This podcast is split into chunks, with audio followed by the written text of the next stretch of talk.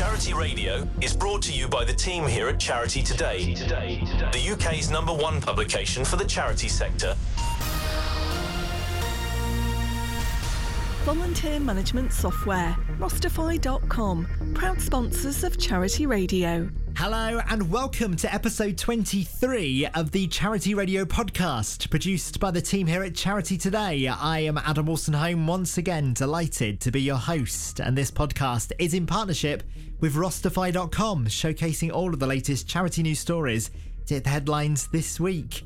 And we start this week with the voluntary sector watchdog, who have said charities should not hold back from engaging in political activity and on emotive issues on social media, such as race or immigration, even when they risk triggering controversy.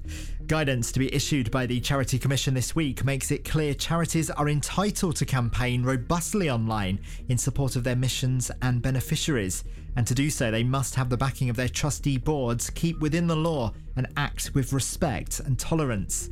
The guidance, which emerges just weeks after a political and media row over a tweet sent by the Royal Society for the Protection of Birds that accused ministers of being liars, is intended to help charities navigate what is expected to be an increasingly charged and polarised political atmosphere in the run up to the next general election.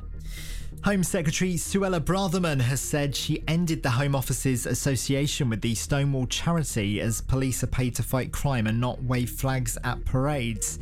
Braverman was responding to Don Valley Tory MP Nick Fletcher during an appearance in the House of Commons after he said police would solve more crimes if they stopped promoting unscientific ideologies.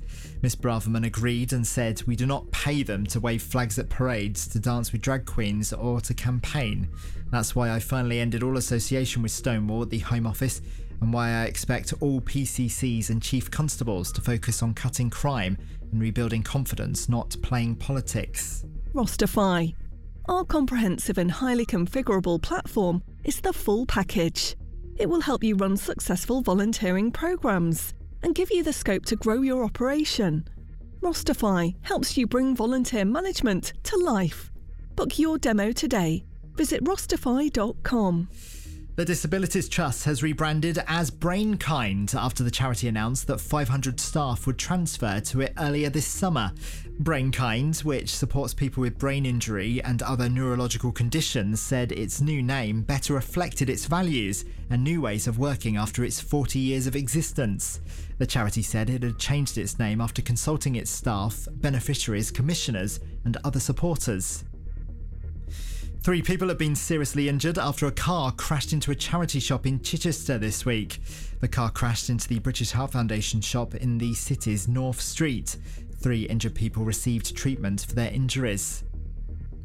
And the Firefighters Charity and Fire Aid are coming together to raise funds through a weekend of charity car washes to support firefighters in both the UK and Ukraine. The charities are calling on fire stations across the UK to take part in the National Car Wash event on the weekend of the 30th of September until the 1st of October.